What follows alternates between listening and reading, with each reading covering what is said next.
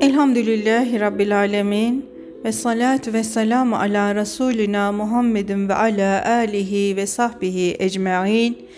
Euzu billahi mineşşeytanirracim. Bismillahirrahmanirrahim. Değerli dostlarım, Mesnevi 5. cilt 162. sayfadan devam ediyoruz efendim. Başlığımız mahbubiyet mertebesine erişen yani Allah'a yakınlık makamına varan bir velinin terennümleri. Mesnevi'yi yazdırırken Hazreti Mevlana'nın ilahi aşkla kendinden geçişini anlatan bu beyitleri dikkatle dinleyelim değerli dostlar. Aklım, fikrim zayi olduktan sonra nasıl şiir söyleyebilirim? Nasıl kafiyeye riayet edebilirim? Aşk dertleri içinde deliliklerin bir değil ki. Belki de bende delilik içinde delilik, delilik içinde delilik var. Yoklukta varlığı göreli bedenim, gizli manalar yüzünden eridi gitti. Ey iktida ettiğim, kendisine uyduğum Hüsamettin, zaten sen okuyorsun, ben okuyamam. Ben Tur Dağı'na benzerim, sen de Musa'sın. Bu söylediklerim, yazdırdıklarım da ses. Zavallı dağ, ses kimin sesidir ne bilsin. Dağın boş olduğunu, onda kimsenin bulunmadığını ancak Musa bilir. Dağ bilse bile kendi kadrince bilir. Ten, ruh güzelliğinden pek az bir şeye maliktir. Değerli dostlar, yukarıdaki beyitlerde Tur Dağı'ndan Musa Aleyhisselam'dan bahsediliyor ve mecazi manalar çıkarılıyor. Şöyle ki, ey Hakk'a yakın olan Hüsamettin Çelebi, ben bu beyitleri söylüyorum. Söylediklerimi sen yazıyor, sonra bana okuyorsun. Hakikatte bu söylediklerimi ben söylemiyorum. Ben Tur Dağı gibiyim, sen de Musa Aleyhisselam gibisin. Bu anlatılan sırlar, vasıflar, daha söylenen sözler, daha doğrusu dağ tarafından duyulan sesler gibidir. Zavallı dağ, sesten anlamaz ve kimin sesi olduğunu da bilmez. Ancak Musa bilir ki dağ boştur, orada kimse yoktur. Dağ konuşmadan da anlamaz fakat kendisine seslenildiği zaman onu aksettirir. Devam edelim değerli dostlar. Sen dünyayı gözünün alabildiği kadar görürsün. Halbuki dünya nerede, sen neredesin? Ne diye bıyık buruyorsun? Yani kendini üstün görüyorsun. Ariflerin bir vahdet ve marifet sürmesi vardır. Sen o sürmeyi ara da ırmağa benzeyen şu gözün deniz kesilsin. Zerre kadar aklım ve fikrim varsa bir düşünmeliyim. Bu ne sevdadır, bu ne dağınık söz söyleyiştir. Aklım ve fikrim başımda yoksa bunda benim ne günahım var. Benim günahım yok ama aklımı alan sevgilinin de günahı yok. Çünkü bütün akılların aklı Rabbin huzurunda ölüp gitmededir. Ey akıllara fitne salan, şaşırtan, fikirleri imtihanlara düşüren, akılların senden başka sığınacak yerleri yoktur. Beni çıldırttığın demden beri aklı hiç arzulamadım. Beni süsleyip bezediğin zamandan beri güzelliğe hiç haset etmedim. Senin sevdana düşüp çıldırmam hoş ve iyi değil mi? Allah sana hayırlar versin. Evet, iyi de. İster Arapça söylesin, ister Rumca. Nerede bir kulak, nerede bir akıl ki o sözleri duysun, anlasın.'' Onun sırlar şarabını içmek her aklın kârı değildir. Onun kulluk küpesi her kulağa takılamaz. Bir kere daha delicesine geldim. Yürü, yürü ey can, çabuk bir zincir getir. Fakat benim gönlümü alıp giden sevgilimin saçından başka yüzlerce zincir getirsen hepsini kırar parçalarım. Varlık sahibi olmak, benliğe kapılmak insanın aklını başından alır. Varlık ve benlik insanı adam akıllı sarhoş eder. Aklını başından utanmak duygusunu gönlünden alır. Varlığın verdiği sarhoşluk bu pusudan çıkmıştır da bizden önce gelenlerden yüz binlerce insanın yolunu kesmiştir. Azazil, şeytan bu sarhoşluğa kapıldı da Adem neden benden üstün olsun, bana reis olsun dedi ve lanete uğradı. İblis oldu. Ben hem meleklerin hocasıyım hem de hoca oğluyum. Yüz binlerce hünere kabiliyetim var. Her şeyi yapmaya hazırım. Hüner ve marifette kimseden aşağı değilim ki hizmet etmek için düşmanın önünde el pençe divan durayım. Ben ateşten doğdum, Adem balçıktan yaratıldı. Ateşe karşı balçığın ne değeri vardır? Ben alemin en büyüğü, zamanın övülen kişisi iken o neredeydi? Başlık değerli dostlar. Cinlerin babasını da dumansız bir ateşten yarattık ayeti ile Cenab-ı Hak İblis hakkında şüphe yok ki o cin de Rabbinin emrinden çıktı buyurmuştur. Değerli dostlar Rahman suresinin 115 15. ayet-i kerimesine işaret var burada ve Kehf suresinin 50. ayetinde de yine e, Hazreti Adem'e cinlerin başı olan iblisin secde etmemesi hadisesi anlatılıyor. Şeytanın can ateşi alevlenmede. O öyle bir ateştir ki aslı gibi oğul babasının sırrıdır denmiştir. Hayır, yanlış söyledim. O ateş Allah'ın kahrıdır. Buna sebep göstermeye de hacet yoktur. Sebepsiz olan ve sebeplerle hiçbir münasebeti bulunmayan iş ezelden beri daima ola gelmiştir. Onun sebepsiz ve sebebe dayanmayan tertemiz sıfatına ne sonradan yaratılan bir şeyin sebebi sığar ne de sonradan meydana gelen şey. Babanın sırrı da ne oluyor? Babamız onun sanatı, onun kudreti, sanat içtir, özdür. Baba ise kabuktur. Ey beden fındığı, bil ki senin dostun aşktır. Canın onu arar, onu ister de o yüzden kabuğunu kırar. Dostu kabuk olan günahkarın, cehennemliğin ise Allah derisini değiştiririz diye buyurur ve değiştirir. Burada Nisa suresinin şu mealdeki 56. ayetine e, temas edilmekte değerli dostlar. Derileri yandıkça azap duysunlar diye kendilerine değiştirerek başka deriler vereceğiz. Bu beyit ile bundan evvelki beyitte içe öze kıymet veren ile içi ihmal edip dışa yönelen insanların hali anlatılmaktadır. Fındık kabuğu bedenimizdir. Onun sevgilisi ise aşktır. Ruhumuz ise bedende mahpus olan aşkı aramaktadır. Dostu bulmak için postu ihmal etmek gerekir.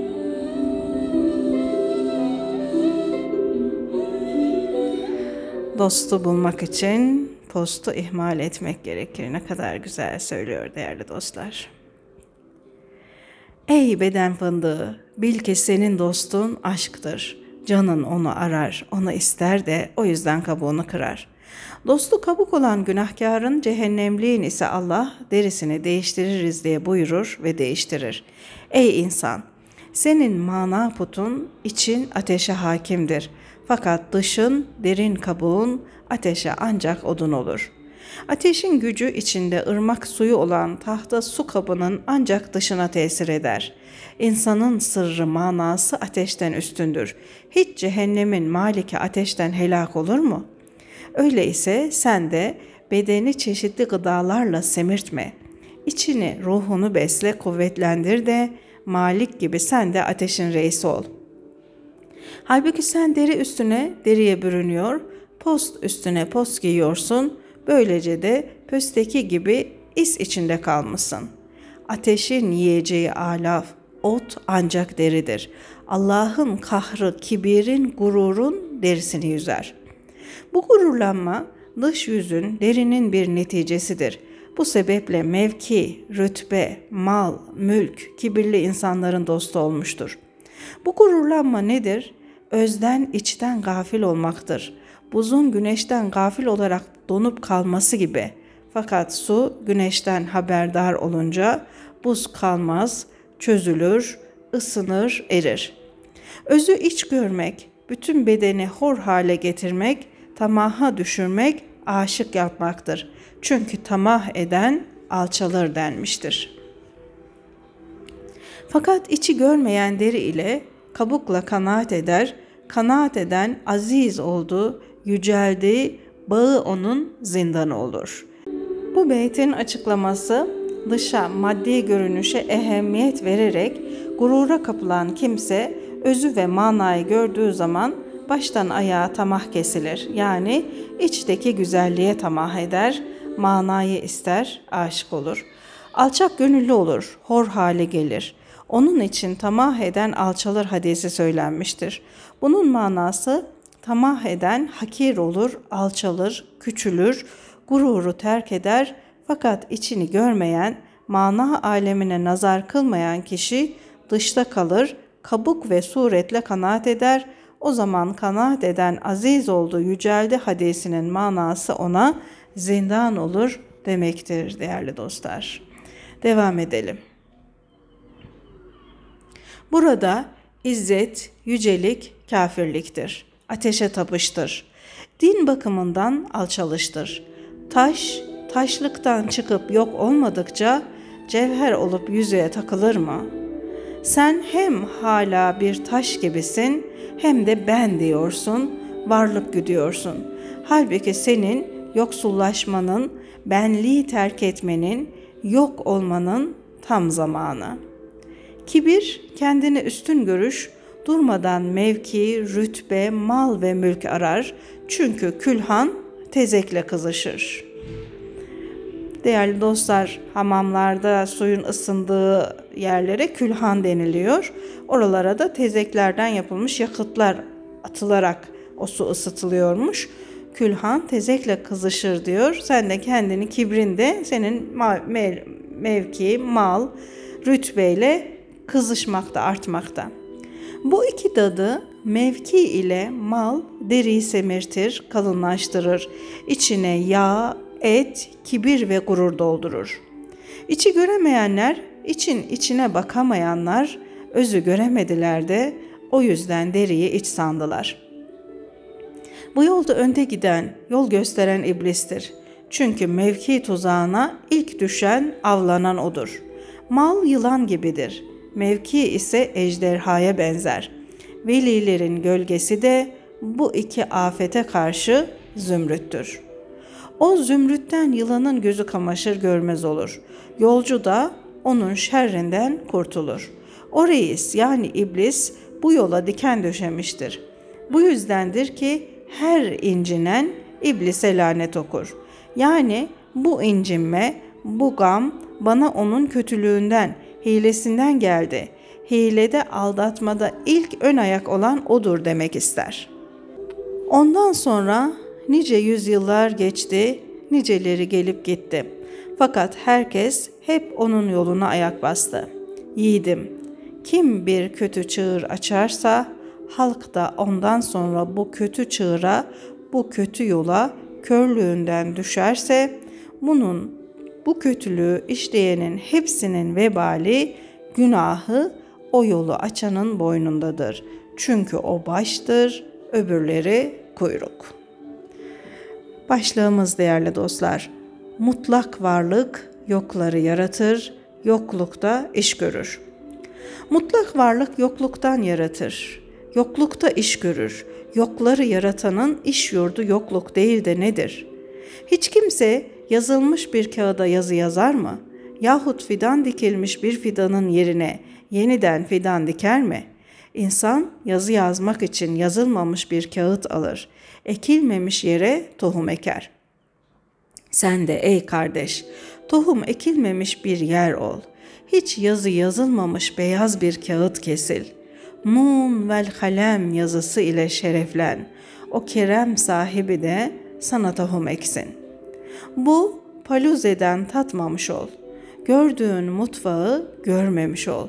Çünkü bu paluze insana sarhoşluk verir. Halbuki can verme zamanı gelip ölün çatınca ah edersin.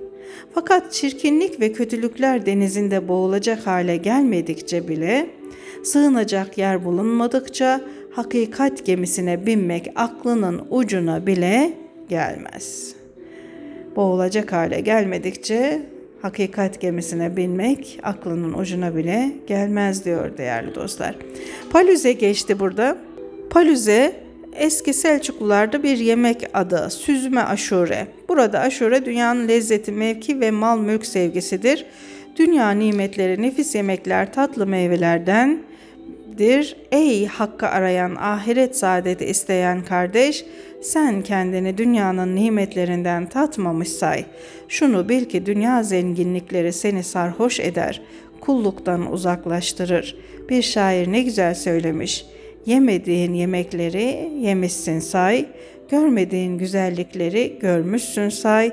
Dünya mülkü devamsız olduğuna göre sen kendine bütün dünyayı ele geçirmiş say demiş. Evet değerli dostlar. Fakat yokluk denizine daldın da aciz kalınca sevgi davasına düşer, Rabbimiz kendimize zulmettik demeye başlarsın. Şeytan der ki, hele şu ham kişiye bakın, şu vakitsiz öten kuşun başını kesin. Ey horozlar, ötmeyi para için değil de Allah için ötenden öğrenin.'' Yalancı sabah gelir fakat onu aldatmaz. Yalancı sabah ona iyilik ve kötülük alemidir. Başlığımız değerli dostlar. Allah'ım her şeyi nasılsa bize öyle göster hadisi ile perde açılsaydı bildiğimden ve gördüğümden fazla bir şey görmez ve bilmezdim sözünün açıklanması. Kime kötü gözle bakıyor ve kimi kötü görüyorsan bil ki kendi varlık dairenden bakmakta, sen kendin kötü olduğundan onu da kötü görmektesin. Beytinin manası. Eğri merdiven basamağının gölgesi de eğri olur değerli dostlar. Evet, yalancı sabah gelir fakat onu aldatmaz. Yalancı sabah ona iyilik ve kötülük alemidir. Dünya ehlinin aklı noksan olduğundan yalancı sabahı gerçek sabah sanarlar. Yalancı sabah birçok kervanı şaşırtmıştır. Kervancılar o yalancı aydınlığı sabah sanıp yola düşmüşlerdir. Yalancı sabah halka kılavuz olmasın. Çünkü yalancı sabah nice kervanları yele vermiştir. Ey yalancı sabaha kapılan aldanan, sahice sabahı da yalancı görme. Sen kendin iki yüzlülükten, kötülükten aman bulmadınsa ne diye kardeşin hakkında kötü zanda bulunuyorsun? Kötü zanda bulunanların işi daima çirkin ve kötüdür. Böyle kişiler dostları hakkında kendi kitaplarını okurlar. Eğriliklerde kalan, kötülükten kurtulmayan alçak kişiler peygamberlere de büyücü ve eğri adamlar dediler. Bir belaya uğrayan birçok tevillerin yorumlarını zahmetine katlanır da o belanın zahmetine katlanmaz bu bela neden geldi, ne kusur işledim diye araştırmaz. Her şeyin akıbetini sonunu düşünen Yusuf gibi bu dünya zindanında bulunanların rüyalarını yorumlar, bu rüyaların neye dalalet ettiklerini apaçık görür. Kendi rüyasını hayra yoramayan başkalarının rüyalarını nasıl yorabilir? Sevdiğimi imtihan etmek maksadıyla yüz kere kılıç vursam o sevgilinin sevgisi yine de eksilmez. O bilir ki o kılıcı ona vurmuyorum, kendime vuruyorum. Çünkü hakikatte ben oyum, o da ben.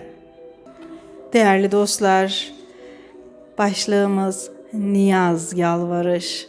Naz, yalvarmayışın, yalvarmaktan uzak kalmanın zıddıdır. Fakat hakikatte aşık ile maşuk, yani sevenle sevilen birdir. Nitekim aynada hiçbir suret yoktur. Suretsizlik de suretin zıddıdır. Fakat hakikatte ayna ile suret arasında birlik vardır. Bunu anlatmak uzun sürer, akla olana bir işaret yeter. Mecnun ayrılık derdinden ansızın hastalandı.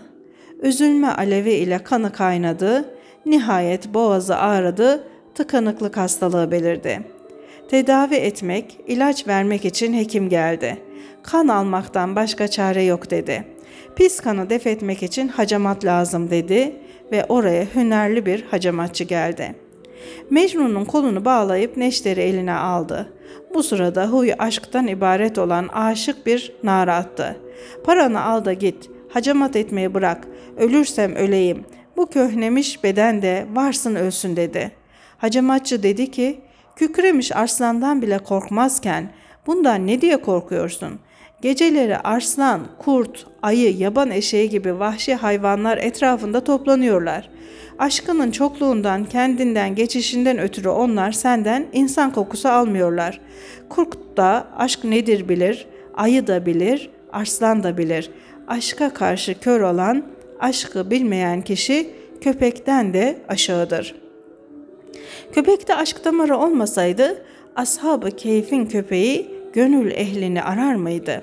Şöhret salmamışlardır ama dünyada suret bakımından ona benzeyen, onun cinsinden olan nice köpek vardır. Evet dostlar köpek deyip geçmeyelim. Birçok güzel vasıfları bulunan köpek ashab-ı keyfe kapılanmakla bir büyük şeref kazanmıştır. Köpekleri de mağaranın girişinde iki kolunu uzatıp yatmakta idi diyerek Allah Teala Kehf suresi 18. ayeti kerimesinde ondan bahsetmiştir değerli dostlar. Onun sadakatini, ekmek yediği kapıya bağlılığını anlatan hikayeler bir araya toplansa ciltlerle kitap olur. Halbuki sen kendi cinsinden olan insanlardan bile bir koku almamışsın. Kurttan, koyundan aşk kokusu, gönül kokusu nereden alacaksın? Aşk olmasaydı varlık nereden olurdu?'' ekmek nasıl olurdu da kendini sana verirdi? Gelir senin vücuduna katılırdı da sen olurdu. Değerli dostlar, burada diyor ki Mevlana Hazretleri, ey gafil, basiret gözü ile bakabilsen, bütün eşyayı, varlıkları mazhar aşk ve muhabbet bulurdun. Bütün varlıkları aşk ve muhabbetten zuhura gelmiş müşahede ederdin. Eğer ezeli muhabbet olmasaydı, kainatın varlığı olmazdı. Arifler bilirler ki, varlıkların zuhuru ezeli sevginin gereğidir. Bu hubbi zati dedikleri aşktır ki Cenab-ı Hakk'ın zatı iktizası zuhura gelmiştir. Nasıl ki bir kutsi hadiste ben gizli bir hazine idim, bilinmemi istedim, halkı bilinmem için yarattım buyuruldu. Bundan da anlaşılıyor ki kainat bütün varlıklar ilahi aşkla meydana geldi. Her birini kendisini yaratanın birliğine ve kemaline delil olarak halk etti. Bu sebeple insanın varlığı aşk ve muhabbete mazhar olmak için halk olundu. Fakat herkes kendinin kabiliyetine ve istidadına göre bir şeye aşıktır. Yalnız insanlar, hayvanlar değil, bütün varlıkların içine aşk kıvılcımı düşmüştür. Zerreler bile onun aşkıyla dönüp durmadadır. Mesela senin ekmeğe sevgin olmasaydı, ekmek nasıl olurdu da kendisini sana sunardı diyor değerli dostlar Mevlana Hazretleri. Divanı Kebir'de de buradan bu beytten bahsetmektedir. Ve diyor ki alemin bütün cüzleri dünyaya, dünyada bulunan her şey aşıktır. Her parçası, her cüzü buluşma sarhoşudur. Evet, devam edelim. Aşk ölü ekmeğe bile can bağışlıyor. Fani olan canını sana katıyor, ebedileştiriyor. Mecnun ben yaralanmadan korkmuyorum dedi. Benim sabrım, tahammülüm taştan meydana gelmiş, dağdan fazladır.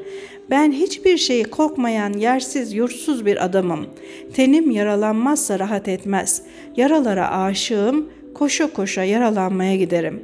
Fakat vücudum Leyla ile dolu. İçimde Leyla'dan başka bir varlık yok. Bu sedef gibi olan bedenim o incinin sıfatları ile dolmuştur. Değerli dostlar, Mecnun benim içim Leyla ile dolu derken bu bahsin başlığında geçen sevenle sevilen birdir görüşü ifade edilmektedir. Bunlar görünüşte ayrı varlıklardır. Nasıl bir olurlar? Bunların birliği maddi yönden değildir. İki fani gölge varlığın ötelerinde o vardır. Nitekim Mevlana Divan-ı Kebir beytinde sen ve ben iki ayrı çehre, iki ayrı beden. Fakat bir ruh olarak evin önü açık sofrasında oturduğumuz zaman ne mutlu bir zamandır diye buyurur. Hüsrevi Dehlevi de şu beytinde aynı fikri söyler. Sevgilim, ben sen oldum, sen de ben. Ben beden oldum, sen de o bedende can oldun. Artık bundan sonra kimse ben ayrıyım, sen ayrısın diyemez. Seven ile sevilen maddi yönden birbirinden ayrı görülüyorlarsa da hakikatte birdirler. Çünkü seven de sevilen de ezeli sevginin iki masarıdır. Ruh aleminde kaynaklanan ilahi sevgi, sevilende çekingenlik, naz ile zuhur etmiş, sevende niyazla, yalvarışla kendini göstermiştir. Bu yüzden ayrı görülürse de hakikatler bakımından birdir. Örnek olarak aynayı düşünelim. Ayna yalnız başına iken içinde hayal bulunmayan sadece cilalı bir nesnedir. Aynaya bakınca orada görülen hayal ona bakan insanın asıl suretinin aksidir. Her ne kadar biri aynanın içinde biri dışarıda olmak üzere iki suret varsa da bu iki suret aslında birdir. Mana bakımından ayrılık yoktur. Mecnun, ey hacamatçı, beni hacamat ederken neşteri ansızın Leyla'ya vurur, onu yaralarsın diye korkuyorum. Gönlü uyanık, aydın olan kişinin aklı bilir ki Leyla ile benim aramda fark yoktur.''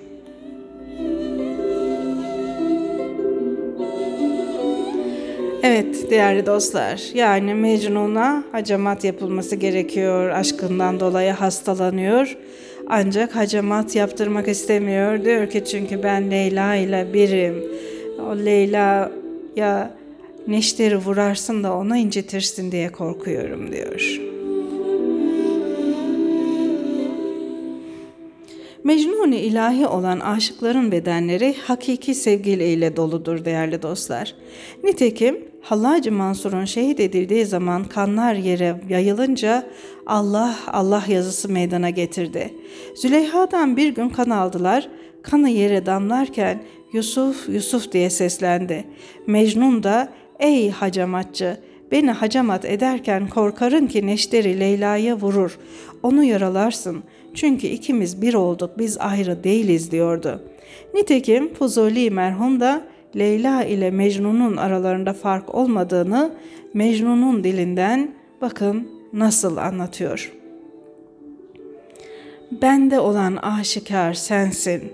Ben hod yokum, ol ki var sensin. Ger ben ben isem nesin sen ey yar ve ger sen isen neyim ben nizar. Yani ben de görünen sensin.'' Ben kendim yokum. Ne varsa sensin eğer ben varsam, ben ben isem ey sevgili o halde sen nesin? Eğer sen sen isen, feryat eden, inleyen ben neyim, kimim? Gerçekten de gönlü uyanık, aydın olan akıllı kişi, aklı kamil sahibi bilir ki, hak aşığı ile hakiki maşuk arasında fark yoktur. Evet, hak aşıklarının da bedenleri fanidir.